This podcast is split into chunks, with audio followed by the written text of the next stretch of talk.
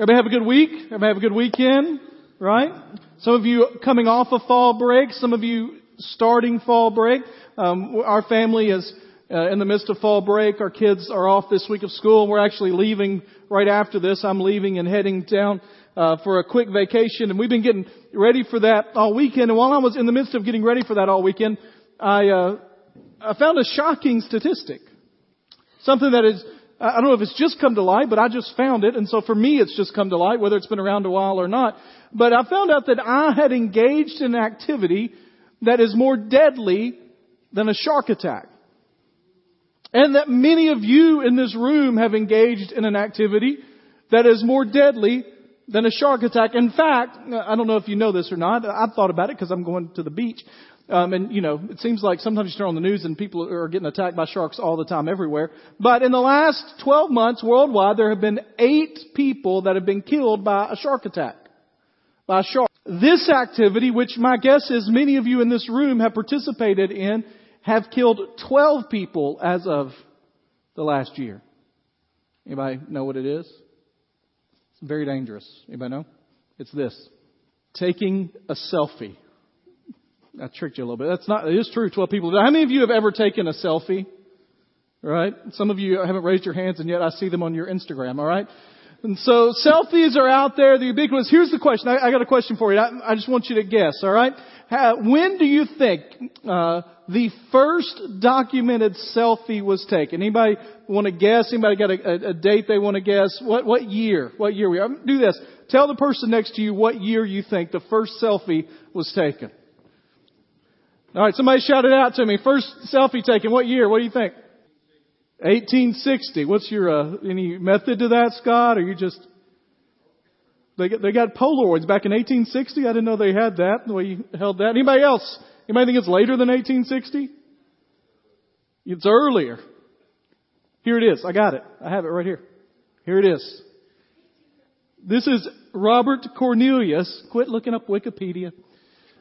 Robert Cornelius in 1830. McCall goes, it was 1839. That's because it's on Wikipedia, alright? This is Robert Cornelius and he took a picture this way. This is how he did it. It took so long to get the picture taken. He took the cap off of it, was able to set it to start going, walked around and sat there for about a minute and then walked back and put the cap on and this is what happened. So, what's interesting is one of the first ever photo- photograph, photographers one of the first ever photographs of a person of any kind is a selfie. Now, in 1900, Kodak came out with this camera called the Kodak um, Brownie Box. And it allowed people to put it on a tripod and people started to do this thing. I don't know if you've heard of this either. They started taking pictures of themselves in the mirrors. So in 1900, for instance, here's a picture of a woman who took a picture. She's in the mirror there taking a picture of herself in a mirror. This is not a hipster thing, alright? This, she is very, well, she kind of does look like a hipster a little bit, alright? Uh, it's kind of how they dress. And so, without, that, except this would be a guy with the man bun on top. And so they, got these cameras, they take a picture into a mirror and it comes back. Or, I don't know if you know this or not, but not all selfies have been taken on the earth. In November of 1966, Gemini 12 flight, Buzz Aldrin, the guy, second guy to be on the earth, took a picture of himself with that as his background, alright? And so, Buzz actually put on Twitter, do you know I was the first guy to take a selfie in space? He's trying to be first at something. And, uh, and it turned out he was not true because somebody else took one about six months earlier that they posted. So, um, but Buzz Aldrin taking a picture there, and now, as you know, it's just they're just everywhere, it, like this, just everywhere. Even some people you recognize in there, because some of them are taken from my feed this morning as I got up and family celebrating a UT victory last night. Somebody with Jeb Bush at the UT game last night, the President's Cup here that just won over in Korea, Pope's visit to America recently, this uh, handsome guy over here with his son. They're everywhere, right? Like you put on any kind of Instagram feed or anything and there's selfies everywhere. Just a quick question. Why, why do people take selfies? Like, let's get psychological for a minute, alright? Why do people take selfies? No explanation, right? Why do they take them? They're cute picture posts. Well, that's, here's what I do think, alright? Here's, here's part of it. It's not all of it, but part of it is, part of it is you just want to capture the moment. What about okay to capture the moment than take a picture? Well, why do you want to bother somebody else to take your picture? Right? You got, you've got the camera. We've got the ability to easily as part of the reason. But it also does speak to the kind of external focus that we have in our society. If you look online, there are ways and tips to take selfies better so that you look better. You know what's funny is a lot of people take five, six, eight, twelve, two hundred selfies at a time and then choose which one they look worst in, right? What do you do? You choose the one you look in, right? And you don't care what the other person, if there are more than one person, like Courtney doesn't care what this girl looks like, she only cares about her, right? You just think, what do I look like? There, there are tips that I don't know if you know this or not, but if you put it at a high angle, it enlarges your eyes and makes your chin look thinner. So we have this external view of who we are. And it does speak to this kind of, um, we want everybody to participate in the superficiality of our lives. We want people to know where we are and what we're doing and the great time we're having and all the fun that's happening. But they can't really experience it with us unless they're there. And so we want people to experience life with us at a very superficial level. And it speaks to the superficiality of our culture. Uh, I was thinking about this the other day because I just happened to look at Facebook, and I don't even know what my friend count is on Facebook now, but I think it's somewhere over 2,000. Now, let me just, I'm going to give you a little bit of a secret, okay? I, I do not have 2,000 close friends. I, I, I, don't know if you know that or not.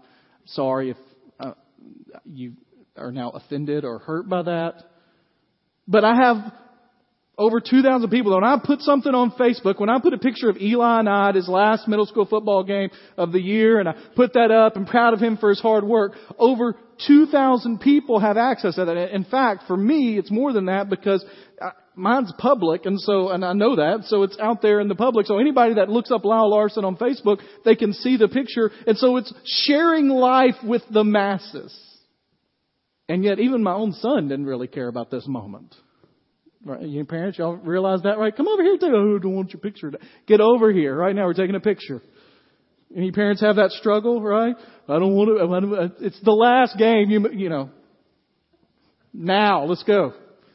And we want this existence where we feel like we're a part of everything, and yet there's nothing kind of grounding us in the middle to something deeper. In a society that is, to use the old cliche, a mile wide and an inch deep. It's very easy for our faith and our walk with Jesus and our commitment to His transformation in our life to be a mile wide and an inch deep. We've been talking over the last few weeks about this concept of a masterpiece, that Christ we looked at that passage of scripture that said that, that Christ has created us and that, that we are saved by grace. And the reason we are is because we are to become God's masterpiece, His piece of art, His workmanship. And that in the midst of that, He's transforming us into whom He wants us to be. But as a Christian, especially in America, one of the biggest temptations, one of the biggest downfalls, one of the biggest problems, one of the biggest issues we have is that we want to settle for superficial change. And Jesus mentions over and over and over again to the people that would follow him and to his followers that would say to their followers that we should never settle for superficial change. We don't settle for things that just look good on the outside. We want to go deeper than that. We were created not to be something that just has a veneer, that just has a look on the outside of something that's changed. We want to be actually changed within. Jesus spoke to people in very unsettling terms about the fact that it is so easy to slip into a superficial change that we don't experience that inward transformation, that, that true changing of who we are. Over in Matthew chapter 23, you can turn there if you have your Bibles. We're going to be there for a minute, then we're going to turn back to another place. And in Matthew chapter 23, Jesus reserves some of his harshest critiques for people that he calls inauthentic, hypocrites, people that were spiritually superficial. Now you have to understand when he's talking about hypocrites in this particular passage of scripture, you have to understand the background of that word hypocrites. He would have been speaking to an audience that would have been familiar with Greek drama. And the word hypocrite actually comes from an actor in a play. And back then they had, they had multiple roles in a play and they only had uh, one or two people to play the roles. However many had to be on stage at the same time. And so one actor might play five roles in a play and the only way he changed was he might change a little bit of the costume, but the only way he really changed was he put on a different mask, a different veneer a different out, outside external face. And he'd walk on the stage and go, oh, now he's Cassius. Then he'd walk back, oh, now, now he's Brutus. Because he had changed one thing. He was playing a role. And so hypocrite came into Jesus' time to mean someone that just played a role, that just did what they kind of thought they were supposed to do, but didn't really have the inward sameness this isn't going to be on the screen, but look at what he says in Matthew chapter 23. Listen if you don't have a, Bible or, or, for some reason don't have a phone with it on it. Matthew chapter 23 verse 1 says, Then Jesus said to the crowds and to his disciples, so he's talking to, to people that weren't the Pharisees and the scribes. Scribes and Pharisees are the religious leaders of the day, the rulers of the day. In fact, he says in verse 2, the scribes and the Pharisees sit on Moses' seat. So do observe what they tell you. He says, listen, they're in kind of a place of power. They're sitting in Moses' seat. The reason he used Moses is because Moses was considered the greatest leader of the Israelite people, kind of lead them out of bondage when they were in captivity like they were in Roman times, that Moses is the one that led them out and so he spoke truth to them. And he says, listen, they're in Moses' seat. They're speaking truth. He's not a king like David. He didn't have a kingdom, but he's speaking truth. So observe what they tell you, but not what they do. For they preach but they do not practice. And then starting in verse 13, we're not going to go through this whole chapter, but I want to give you just a few out of there, but I want you to see the pattern here. Starting in verse 13, Jesus begins to say, But woe to you, scribes and Pharisees, hypocrites. You know, we hear that and we go, ooh, he called him a hypocrite, but that's not really the main thing he says that's shocking. Hypocrites would have been a, something they would go, oh, but the word woe there is the word that is really the focus of what Jesus is saying. Because in their day, in their time, the word woe is not like, oh, woe is me. It was a guttural, primal cry of anguish. It was what comes out of you when you hear the worst possible news and you don't know how to explain what is happening in your life and you can't use words to say anything about it and just crawling up out of you is this whoa, this, ah! And it also meant in the Old Testament times, not just that, but it was a significant sign of the judgment of God, the wrath of God that was coming upon His people. And so when Jesus says, woe to you, He's saying, this is bad. This is, this is not good. This is terrible news. And then He lists all kinds of reasons. You shut the kingdom of heaven in people's faces. You don't go yourself and you prevent people from going. You're tying up stuff they don't need. You make decisions on what you want to obey and what you don't want to obey. And then what you want to obey, you tell people everybody has to. What you don't want to, you say, we don't have to. You're nitpicky about the things that really matter. You, you only clean outside of stuff. You don't really go inside. You act like you care about the prophets and decorate their tombs, but if they would have been during your time, you would have killed them too, and you're about to kill me. Woe to you, he says. God's judgment is coming upon you. And so here's the question that, that I want to ask in part one of, a, of two parts, and we're going to go through these very quickly. The question I want to ask is this How do we know we're settling for, spirit, for, for spiritual superficiality? And here's the first question Am I spiritually inauthentic? Am I spiritually inauthentic? I had a, a horrifying experience yesterday. Horrifying. Um, I mentioned earlier we're, we're leaving. I'm going on a trip with my family. First time that we're taking Ava to the beach. She doesn't have a clue what the beach is. She says she's excited about it. We'll see. All right. And so yesterday and Friday, now we all had the stomach virus this week. I don't know if you heard, but the plague of the stomach virus ran through um, our children's department last week. We had 13 with stomach virus by Tuesday morning, and then I got it Thursday night. Everybody in my family but Susan had it. Uh, stomach virus so bad it even affected the starting pitcher from the St. Louis Cardinals last night, and that's the whole, the only reason we lost. Um, which is not true at all. But uh, it's terrible. All right, stomach virus terrible. So all week we've been cleaning, Cloroxing. You know, I've got my hands are rubbed raw from Clorox stuff. You just clean everything. And then like Friday afternoon we had to switch gears because we're leaving town. So you got to go. Oh, we got to get everything ready to go. And I don't know what happens at your house, but at my house, the house that you're leaving has to be spotless before you can leave it. Because heaven forbid there be anything out while you're not there for a week. Right? Anybody, anybody else, that, is that the way it is at your house, right? Like, I mean, it has to be like, it's cleaner than it's ever been when you've lived in it for you not to live in it. Right? And so you get it all clean and not only do you have to clean everything on the inside of the house, you got to clean the vehicles. Now, one, understand we're driving one vehicle down there, it needs to be clean. We need to because we're going to mess it up on the way down there. But you have to clean even the vehicle that's going to sit in the garage all week. And in doing that, I, I did that, so I went and got in the van, and it's a typical minivan with four kids. I found five or six pounds of crushed up Cheerios and uh, found papers from. Um, I, don't know if you that don't have kids in our preschool uh, department. They have 412 pages. They go home every week from the Gospel Project, and so stuff stuffed everywhere, stuck everywhere. Uh, paintings that had been done, beautiful pieces of artwork that had been done with various implements in our preschool department stuffed in the back of my seats, a couple of cups and all that. And you take it all in, you throw away what needs to be thrown in, and then you get to the part where you get to open the cups. Right? We're, we're frugal. We don't throw away, alright? And there's always the hope that you got the water cup.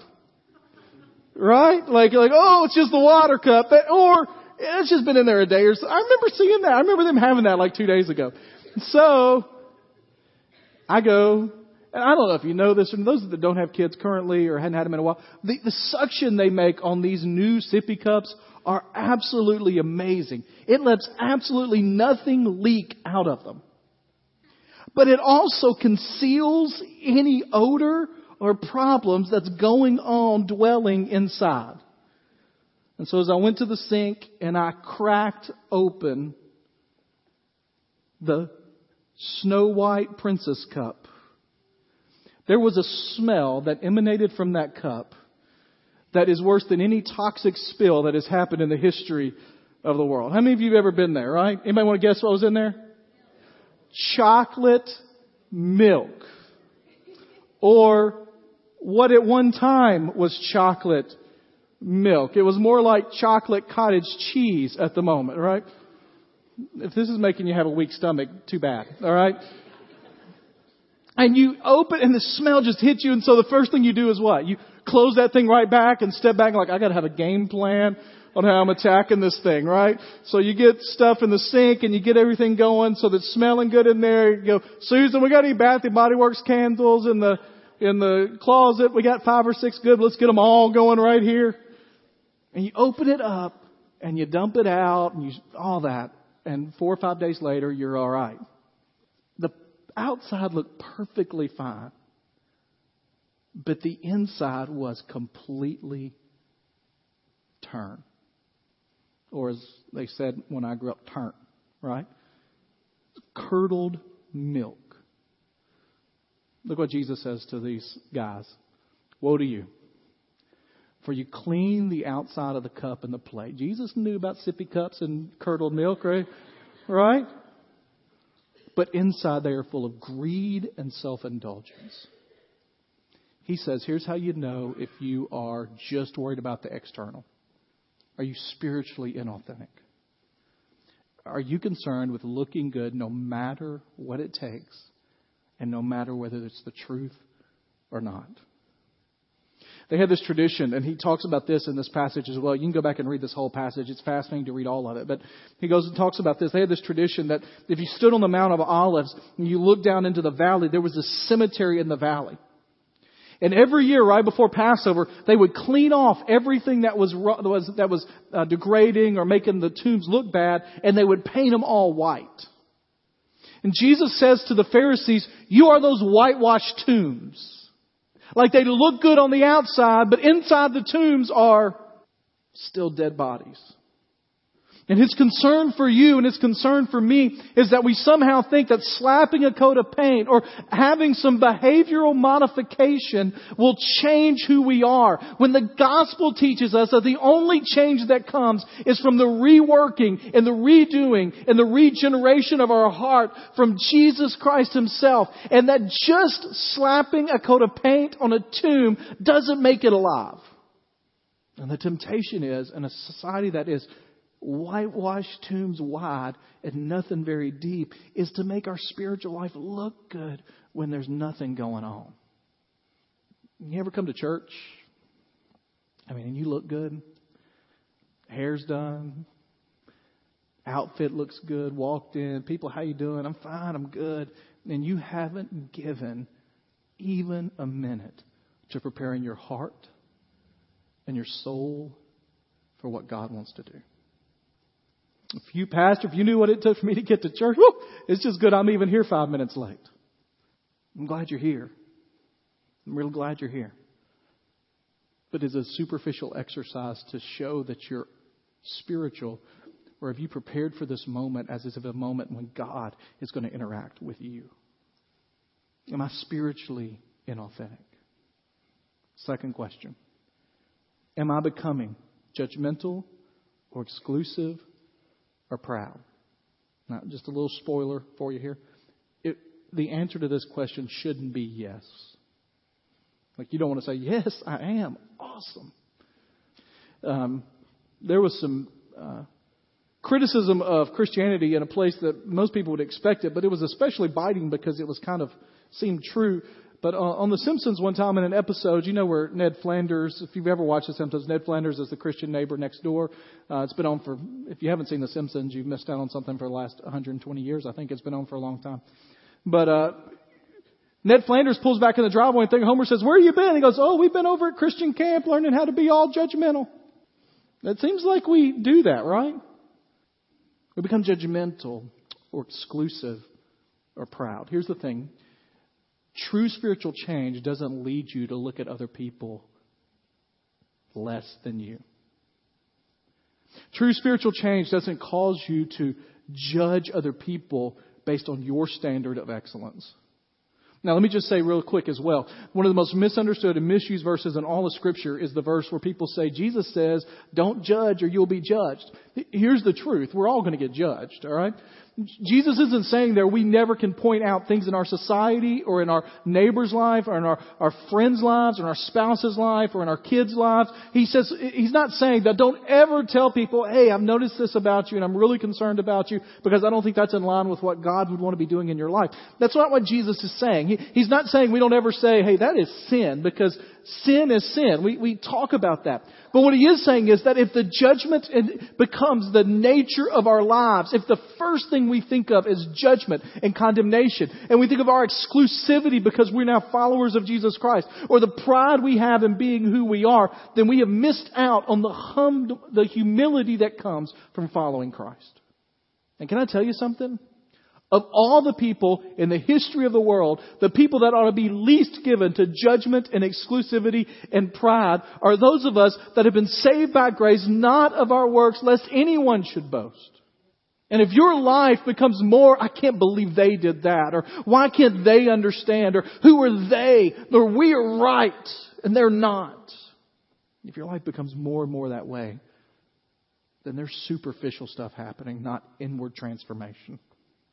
Look at what Jesus says to the, the Pharisees here in this verse. Should be the next slide there. They love. They have the place of honor at banquets and the best seats in the synagogues. They want to be honored. They want to be put in special places. They say they become judgmental. They become proud. They become arrogant. They become exclusive.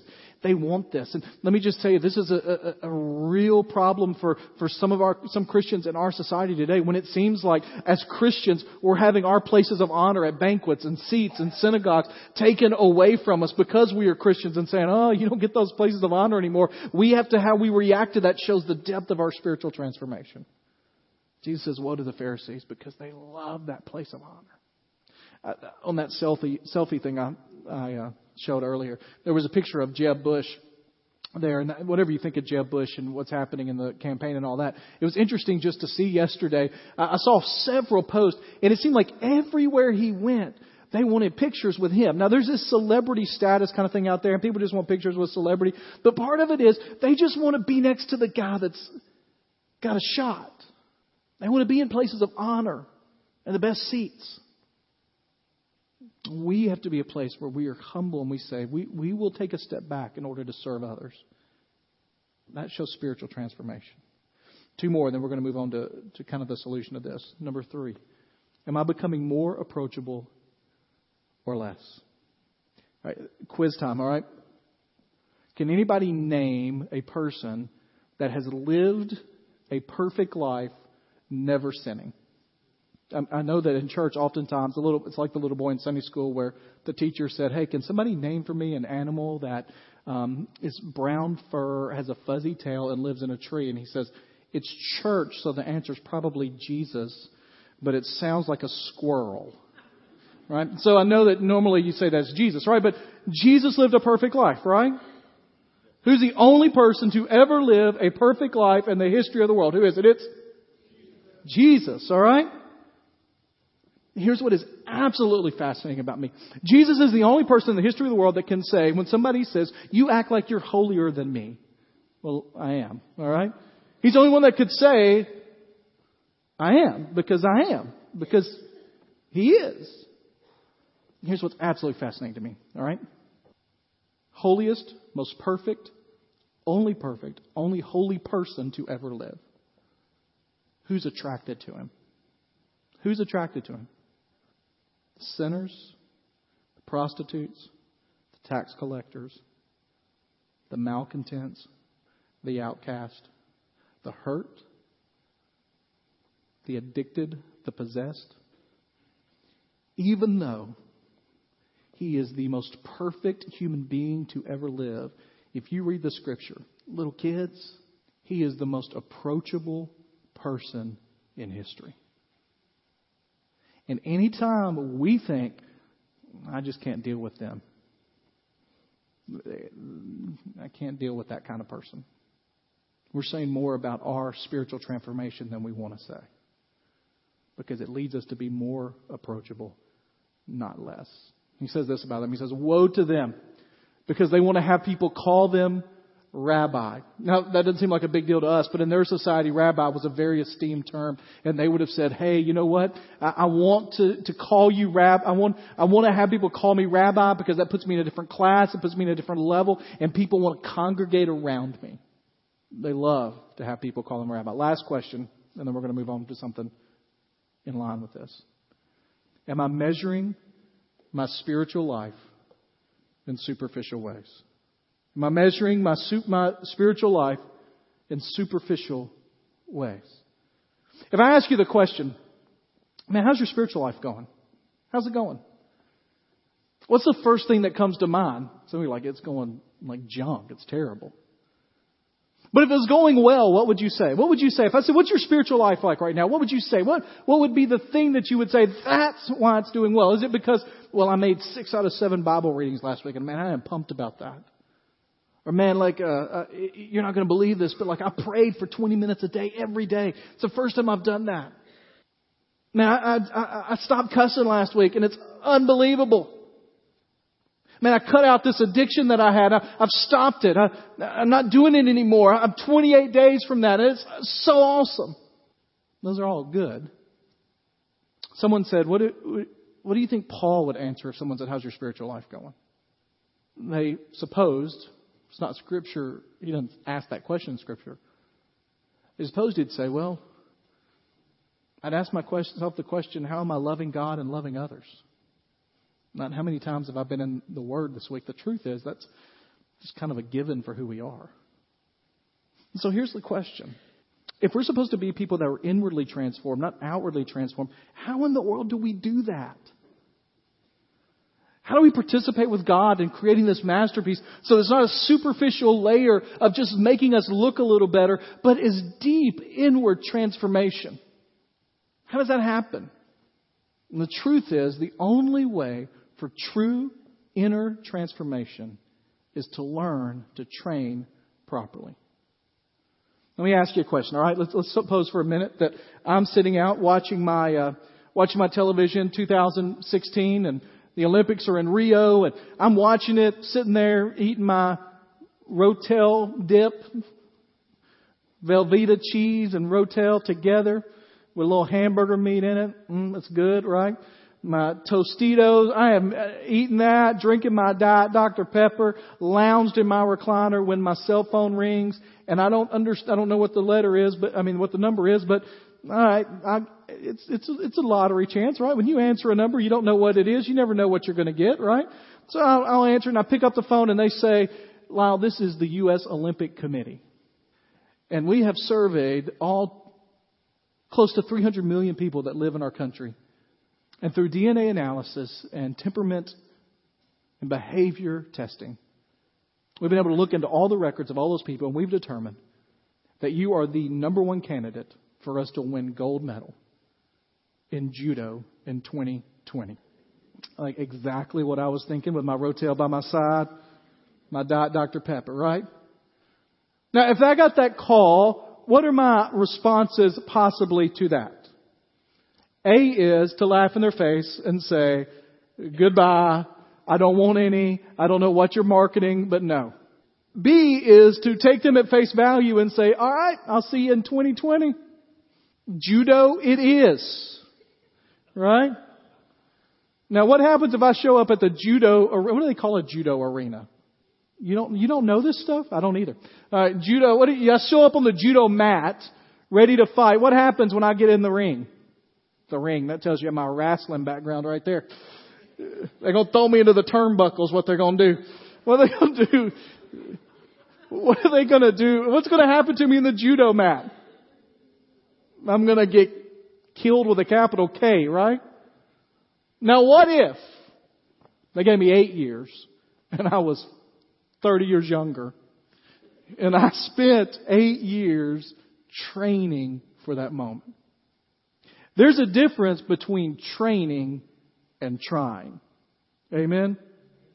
You ever sat on your on your couch? I don't I don't know watching a football game where I don't know your team goes down twenty four to three, um, on a kick return and you're watching and people are fumbling and uninspired play and you yell at TV, man, I could do better than that.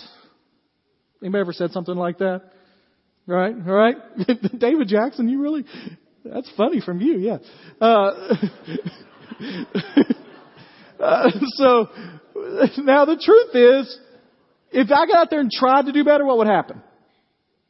You wouldn't. Right? Because those guys have trained. There's a difference between training and trying. And so here's the thing.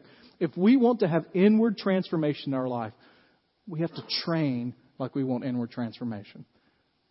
And the way you do that, and we don't have time today to go through all of them, and I plan on in the next few months us taking these kind of one at a time in different parts of different series. We have to do what has traditionally been called in the in Christian life the spiritual disciplines. There are things that have been around for ages. We talked about one last week, studying God's Word, but there are many, many others. Solitude and prayer, fasting, giving, celebrating. And if we want inward transformation, then we have to train under God's guidance and leadership for inward transformation. And over in Matthew chapter 6, Jesus gives us three things about what that looks like in our life, and we're going to do those very quickly. Matthew chapter 6. You got a Bible, turn there, or get in your scripture on your phone and find it there. Matthew 6. He's talking to his disciples. He's talking to these people gathered around that want to follow him, and he says to them this And when you pray, this is chapter 6 verse 5. When you pray, you must not be like the hypocrites. There's that word again, hypocrites. For they love to stand and pray in the synagogues and on the street corners that they may be seen by others. Truly, I say to you, they have a reward. But when you pray, go into your room, shut the door, pray to your Father who is in secret, and your Father who sees in secret will reward you. Here's the first thing that I want you to understand about these disciplines, about these inner training, about what it means to train for our spiritual inward life. The, the first thing you have to understand is if you're going to train, it's going to have to be in secret. What he means here when he says, go get in a room, shut the door, don't let anybody know, is not necessarily, although there's nothing wrong with this, it's not necessarily to have the room in your house that a closet that you've turned into a war room. It's a great movie. I don't know if you've seen it. Not necessarily what he's talking about here. That's great. What he's just saying is, don't go out there and blab to everybody, hey look, I'm about to get spiritual for a minute. If every, shh. You're at a restaurant, you're getting ready to say your blessing, and you just go, hey, could everybody knock it down for a minute? We're about to say our blessing here. I don't know if you all are pagans, but we are not. And I would like a moment with my family to say our blessing in this place. Right? Like you gotta, it doesn't mean that you have this room walled off, although you can. It just means that you gotta spend time with the Lord by yourself.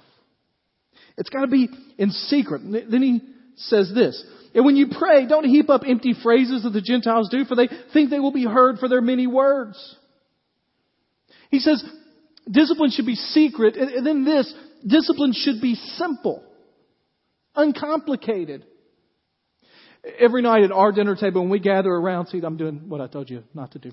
We pray every night at our dinner table, and but what happens is we get there, and it's just kind of a, in some ways, become a habit. Not a bad habit, but a habit. And we almost have an argument every night about who gets to pray first. Because both of my girls want to pray, and they want to pray first after we deal with that, Daddy always prays last, always, because I'm just a servant like that. Um, what I love to hear is the simplicity of their prayers. Ava will pray, okay, and um, she'll say, "I pray, I pray, I pray first day." Okay, the other night she prayed, and this is this was her her prayer. God, thank you for this day, which obviously she's been listening to other people pray. I thank you for my mommy. God, I thank you for my daddy. I thank you for my Lukey. I thank you for my Eli, for my sissy. And God, I thank you for myself. Which I just love, right? I'm glad about me. And then to hear Maddie, who will almost always pray on Monday or Tuesday, something she learned in Sunday school. And I know she learned in Sunday school. Last week it was, God, I thank you that you made all the animals that we see. Just the simplicity there. What goes right along with that is he says, listen, these people think that they're piling up words, and by the number of words they say, that God's got a max limit up in heaven. He's like, oh, their prayer was only 412 words. They're not going to get any answers today. You've got to have 750 or nothing. Right? He says, and don't be like them, for your Father knows what you need before you ask Him. He's saying, don't, don't just be simple. It's, God knows what you're going to ask. God knows what you need. You're not informing God about anything. You ever heard somebody inform God about something in prayer? God, I, I just, uh, I'm thankful that we are having this uh, potluck dinner this coming Friday. And God, I, I know that you know that that's at 12 o'clock at noon. And God, we want everybody to be there for that. Like you're informing, God God knows. They should be simple. And here's the last thing and the most important thing in some ways be sincere. Just be sincere. The way that you train inwardly is that you get alone with God. You're just simply who you are with Him. With Him, you're sincere in pursuing Him, and you allow God to do the change. You don't become somebody you're not. For the first five years of my life, I grew up at a little church called Southside Baptist Church. And Southside Baptist Church was uh, on the outskirts of Dyersburg. Uh, so my my grandparents went, and so that's where we went. And um, before we we went to my home church, where I spent the rest of my uh, time in Dyersburg. But um, Southside Baptist Church was a rural kind of church. It was farmers and factory workers. That was almost everybody that was there. There was one guy in particular I remember who I think was a used car salesman. His name was Moody Golden, and Moody Golden um, was a uh, great guy, influential in my life. Obviously, I still remember his name. But Moody Golden was as country as you could be. I mean, if you wanted to interview the stereotypical West Tennessee country person who sounded like it and looked like it, it was Moody Golden. And Moody Golden was a deacon, and every three or four weeks, Moody would pray at the front of the church because we only had like three or four deacons in the whole church. And they just rotated. And Moody would get up there, and I'll never forget thinking, boy, I'm glad Moody's up there talking. I used to love just to listen to him talk. You ever had somebody with an accent? You just like listening to him talk? Thought, all right, man, Moody's going to do great. And Moody would get up there and would become a Shakespearean, Oxford trained orator. You know what I mean? Like, Heavenly Father, Thou art our God. And we requesteth today that you be neareth us in this abode. And I was like, that's not Moody. Right? Now, nothing against Moody. Moody's a great man. That's not Moody. God doesn't expect us to become somebody we're not when we come to Him. We come with sincerity and simplicity in secret. Over the next few weeks, we're going to talk some about this a little bit more, especially after the first year. We're going to talk about prayer and fasting quite a bit. I just want your heart to be prepared and say, Lord, I don't want to be superficial. I don't want to be surface level. I want to be inwardly transformed. Let's pray together.